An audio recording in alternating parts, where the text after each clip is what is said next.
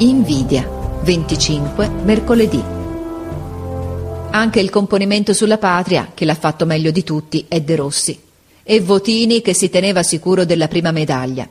Io gli vorrei bene a Votini, benché sia un po' vanesio e si rilisci troppo. Ma mi fa dispetto, ora che gli son vicino di banco, veder com'è invidioso di De Rossi.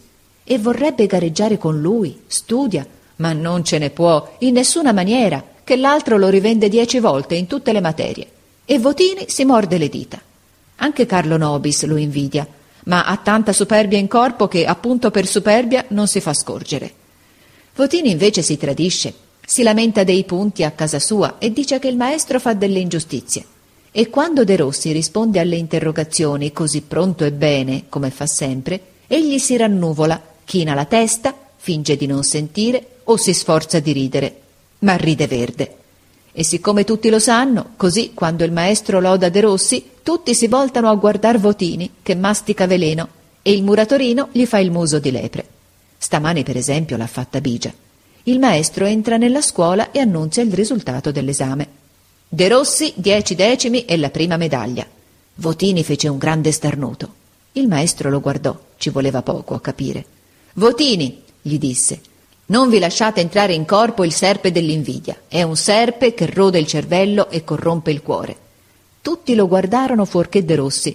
Votini volle rispondere, non poté. Restò come impietrato, col viso bianco.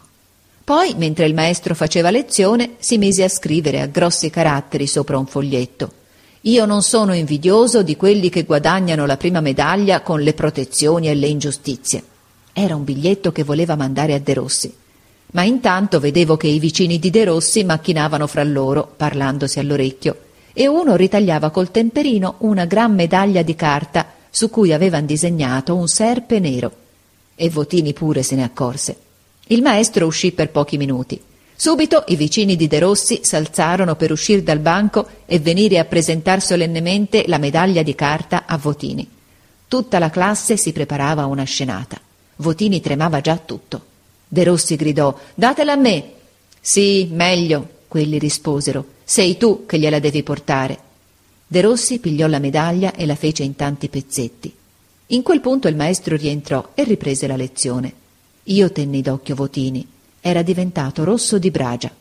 Prese il foglietto adagio adagio, come se facesse per distrazione. Lo appallottolò di nascosto, se lo mise in bocca, lo masticò per un poco e poi lo sputò sotto il banco. Nell'uscir dalla scuola, passando davanti a De Rossi, Votini, che era un po' confuso, lasciò cascar la carta asciugante. De Rossi, gentile, la raccattò e la mise nello zaino e l'aiutò ad agganciare la cinghia. Votini non osò alzare la fronte.